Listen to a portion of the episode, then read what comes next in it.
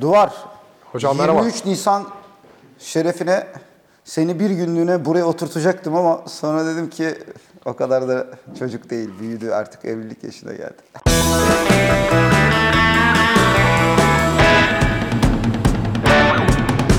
Haydi Sor Sor'un yeni programında sevgili doçent doktor Oğuz Demir'le birlikteyiz. Hocam hoş geldiniz. Nasılsınız? Hoş bulduk. İyiyim Duvar. Sen nasılsın? Hocam çok teşekkürler. Ben de iyiyim. Güzel bir haftaya di- girdik. Dinamik görünüyorsun. Çok sağ olun hocam. Güzel bir haftaya girdik. Çok acayip şeyler oldu yine memlekette ve ekonomide Ne inanılmaz cümleler sarf edildi. Mesela Hocam biz eskiden çok zengindik. Domatesi turşu yapardık. O kadar zenginlik hocam. Öyle bir zenginlik ki yani bugün daha zenginiz hocam. şey, Siz ne diyorsunuz? Bu Adalet ve Kalkınma Partisi Konya İl Başkanı'nın yaptığı açıklamayı diyorsun. Evet hocam. Diyor ki eskiden e, domates kışın olmazdı. Onlar turşu yapılırdı. Ya şimdi turşu yapılırdı, konserve yapılırdı. Haklı adam. Ha şu an turşu ve konserve yapacak kapak kaç para biliyor musun? Kaç para hocam? Ha çok pahalandı işte her şey. Ayrıca mesela sirkeli turşu şey turşu mu seviyorsun, limonlu turşu seviyorsun?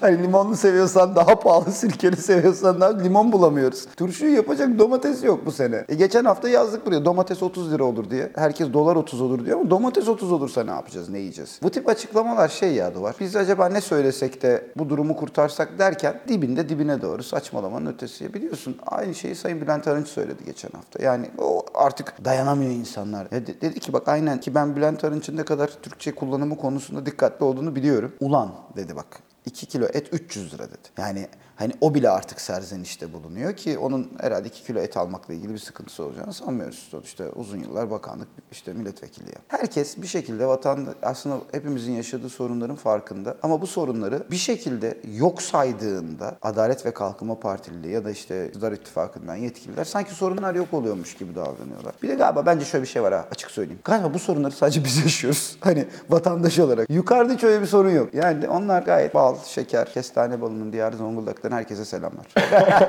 Hocam o zaman dipten gelen o sese kulak verelim. Garibanın tütününe bile ÖTV geldi. o bugün gelmedi ki. Zaten her fırsatta garibanın tütününe, sen Neşet Ertaş'a atıfta bulunuyorsun da garibanın tütününe, benzinine, mazotuna, alkolüne ne varsa yani. E sürekli ÖTV, vergi artışları, sürekli vergi zamlarıyla beraber. Bir yandan bak evvelki haftaydı bütçe rakamları açıklandı. Bütçe rakamları içerisinde böyle taradık hepimiz. Bu kur korumalı mevduata hangi kalemden acaba parayı aktardılar diye. Pat diye bulduk tabii. 11.7 milyar lira verilmiş. 11.7 milyar lira. Kaba bir hesap yaparsan önümüzdeki birkaç ay içerisinde yani kurun o Şubat'ın 20'siydi. Kur 14.50'lerin üstüne çıktı 13.50'lerden tamam mı? O, o ara için kur farkı ödeyeceğiz e, parasını kur korumalı mevduata yatıran vatandaşlarımıza. Ben kaba bir hesap yapıyorum. 40-45 milyar lira daha yük var üzerimizde daha. Bak toplam kur korumalı mevduat için ödeyeceğimiz para 50 milyar lira. Üzerine bir de şirketler buraya paralarını getirsinler diye onlardan belirli vergileri almadılar. Meclis Plan ve Bütçe Komisyonu'nda yapıl işte bunu açıkladı Hazine şey Bakan Yardımcısı. Orada da yaklaşık 15 milyar liralık vergi gelirinden vazgeçilmiş. Ne kadar etti duvar? 60 milyar liraya yakın para etti. Bak bütçeden 60 milyar lirayı biz kur korumalı mevduata harcadık. Tamam mı? Ama öte tarafta işte garibanın tütününe vergi gelir. E, mazota vergi gelir. E, fiyatlar uçtukça eskiden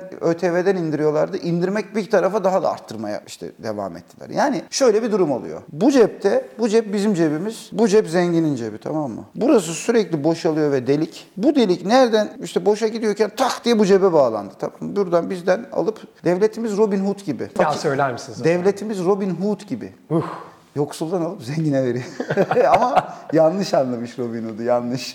Postmodern Robin Hood. yanlış anlaşılmış Robin Hood. Evet Duvar. Şimdi böyle konuşuyoruz ediyoruz da sizin böyle sakallarda hafif hafif beyazlamışken asıl Baktım meseleye geçen- gelelim mi hocam? Baktım geçen biliyor musun? İki sene önce tek bir beyaz yokmuş. Ama şununla avunuyorum. Bu, bizim bu garip atasözlerimiz var ya onlarla avunuyorum işte. Saç dertten, sakal keyiften ağır. Görüyorsunuz işte hocam halimi. Dertten ne saç kaldı ne Var, sakal. Hocam var. ya siz emeklilikte yaşa takılıyor musunuz? Ben takıl ben takıl e, aslında ben takılmıyorum galiba. Emeklilikte yaşa takılanlar biraz daha farklı bir statüde. Ya orada da bak mesela şimdi Çalışma ve Sosyal Güvenlik Bakanımız var bizim değil mi? Çalışma ve Sosyal Güvenlik Bakanı'nın şu şunu yapmasını beklersin. Kabinede paradan sorumlu bakan var, İçişleri Bakanı var, başka bakanlar var. Dönüyor onlara der ki yani kabineyi ikna etmeye çalışır. Ya da Sayın Cumhurbaşkanı'nı ikna etmeye çalışır. Efendim bakın emeklide durum bu. Çalışanda durum bu. işçide durum bu. Yani orada çalışanın, işçinin sesi olması gerekiyor değil mi? Emeklinin sesi olması olması gerekiyor. Bizde bakan tam tersi çalışana, emekçiye karşı hükümetin sesi olarak. Hayır size EYT yok. 3600 gösterge diyecek e, demişlerdi. Yok. Yıl sonuna kaldı. Şimdi hadi hepsini geçtik. Hadi bunların maliyeti çok dediler. Asgari ücret zammı sene sonuna kaldı. Hadi bunların hepsini bir kenara koyduk. Tamam mı? E bari şu emekli ikramiyeleri, bayram ikramiyelerini bir miktar 1100 lira cep harçlığından daha makul bir şeye doğru dönüştürün ki insanlar hani en azından bir bayrama girdiklerinde e, üst baş belki toruna harçlık değil mi yani işte gerçi torunlar da bu sene gidemeyecek. Yani yol paraları yüzünden buradan e, Ankara gidiş gelişi 600 lira olmuş ama en azından bir haçlık verirlerdi. Galiba sorunu şöyle çözdüler Duvar. Dediler ki şimdi bu emekli ikramiyesiyle ilgili emeklilerimiz şey diyordu. Ya toruna bir haçlık verelim ya dediler. Tamam mı? Yani birazcık arttırın da bir toruna haçlık ver. Sorunu şöyle çözdüler. Torunun artan ulaşım maliyetleriyle beraber dededen haçlık isteyememesi Bizde bizde olay çok kreatif. Yani para ne diyor? Para benden para isteyeceğine canımı al daha iyi diyor yani. Vallahi hocam iki gündür anneannemi arıyorum. Beni meşgul alıyor ya. Gerçekten. Vallahi dedemi aradım açmadı bile. Benim anne annem ve dedem e, Allah rahmet eylesin yani babaannem dedem onların hepsi göçtüler. Babam açmıyor benim de telefonlarımı. Hocam size küçüklerden gelecek olan telefonları açmayın. Aman diyeyim 1100 lira bugün var yarın yok. ya, yani baba, babam açmıyor telefonlarımı. Annemi arıyorum o da nasılsın oğlum diyor. Tam konu haçlığa geliyor. Benim bir işim çıktı deyip iftara hazırlanacağım deyip gidiyor. Hocam yalnız sandalyeniz böyle bir ateşli havalı yani. ben artık e, duvar taht gördüğün gibi. Evet hocam yakıştı. Baktım ki başka bir tahta oturamayacağım. İnsanların kalbinde kurular. Hocam siz bizim gönlümüzdeki Kelime tahta şakası. oturdunuz. Bak ben sana- öyle diyeyim ben size. Kelime şakası yaptığımda beni uyar diyorum. Gene yap. Ama Gene çok uyar. güzel yapıyorsunuz hocam. İnsanların gönlündeki taht bu falan diye. Vallahi hocam o tat bile olmuş şimdi 2000-3000 lira. Ya bunu 2000-3000 alamazsın deri bu. Hocam Yani gariban 2000-3000 bunu, bu, bu, bakar. bu arada bu duvarın değil. Duvar bunu alamaz. Yani ben biliyorum. Teliflerden biliyorum. alamaz yani. Çok zor, çok zor. Hocam konut fiyatlarının iki katına çıktığını söylediler. Ya bak bir ayda %15 hatta daha fena yani. Şimdi geçen hafta da burada konuştuk. Sen insanlara negatif reel faiz verirsen insanlar da kendilerine bir yatırım aracı ararlar. Bazen giderler kripto varlıklarda kumar oynarlar. Bazen giderler konut alırlar. İşte onun fiyatının artmasını beklerler. Bu da döner. Şimdi konut üretim maliyeti artıyor. Konuta talep yani artıyor. Fiyat artıyor. Şimdi dönüyor bu insanlar diyorlar ki ya benim bunun parasını 20 yılda geri almam lazım. Çünkü bir konut şey oranı var. Kira oranı var. Bu sefer konut fiyatları arttığında kiralar da artmaya başlıyor. Bu kiralanan evleri sen ben tutarken zorlanıyoruz. Gücümüz yetmişti. Fiyat artışlarından bahsettim. Ama geliri dolarla olan ya da yurt dışından dolar kazanan ya da Türkiye'ye dolar getiren birileri çok kolaylıkla kullanabiliyor. Yani özellikle o Orta Doğu'dan gelen petrodolar sahipleri falan etrafta görüyoruz ya işte şehrin zengin muhitleri, merkez muhitlerinde ben açık söyleyeyim ben Suriyeli falan görmüyorum zeng- merkezde. Hani Fatih'i bir kenara koyarsak daha ziyade Körfez ülkelerinden gelen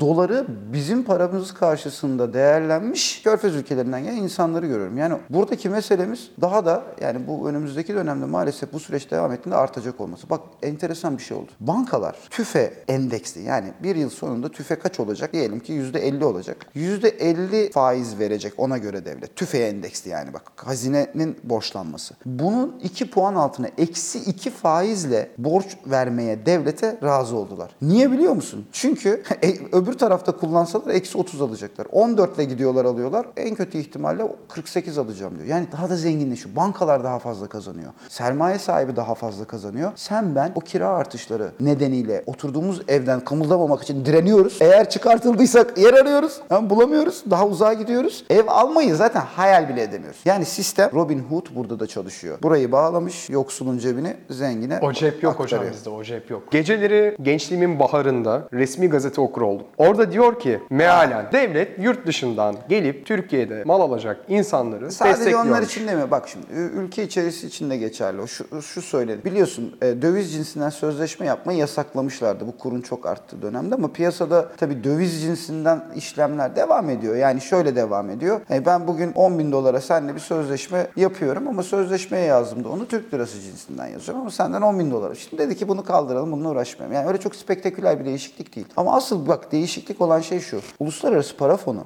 dedi ki aslında bize bize de bir şey. Türkiye ekonomisi bu yıl %50 enflasyonla yılı bitirecek dedi. Türkiye dünyanın en büyük e, ilk 20 ekonomisindeydi. 21.sine düşecek dedi. Aslında çok böyle bunu da önemsediğimden değil ama şunu önemsiyorum bak. Biz demek ki son 4-5 senedir çalışıyoruz, daha fazla üretiyoruz, daha fazla ürün çıkıyor ortaya. Öyle değil mi? Çünkü Türkiye ekonomisi büyüyor diyoruz. Ama bunun dünyadaki ederi düşüyor. Senin emeğinin, benim emeğimin dünyadaki ederi düşüyor. Ürettiğimiz ürünün kalitesi düştüğünden mi? Değil. Bizim daha işte ne bileyim katma değeri düşük ürünlere döndüğümüzden mi? Değil. Aynı üretiyorsak gene aynı şeyi üretiyoruz. Tamam çok yüksek değil ama hani aynı şeyi üretiyoruz. Neden? Türk lirasının değerini korumadıklarından. Bak bu bizim kabahatimiz değil. Biz gene aynı tem- tempoyla çalışıyoruz. Aynı ürünleri üretiyoruz ama dünyadaki karşılığımız daha düşük. Gerçek bir karşılığı yok bunun. Çünkü Türk lirasının değeri düşmüş. Ve bu bu şekilde de devam edersek duvar. 21. sırada olmanın bir önemi yok. İsterse 85. sırada olalım ama paramız çok olsun. Yani kişi başı gelirimiz çok olsun. Şu an kişi başı gelirimiz de bizim arzu ettiğimiz gibi değil. Büyüyen ekonomi de bize değil. Sadece belirli bir gruba büyüyor. Biz artık enflasyon altında ezilen ve her geçen gün ezilmeye devam eden bir toplum yaratmış olduk. Hey gidi hey yani. Gerçekten bak. Yani o turşucuya buradan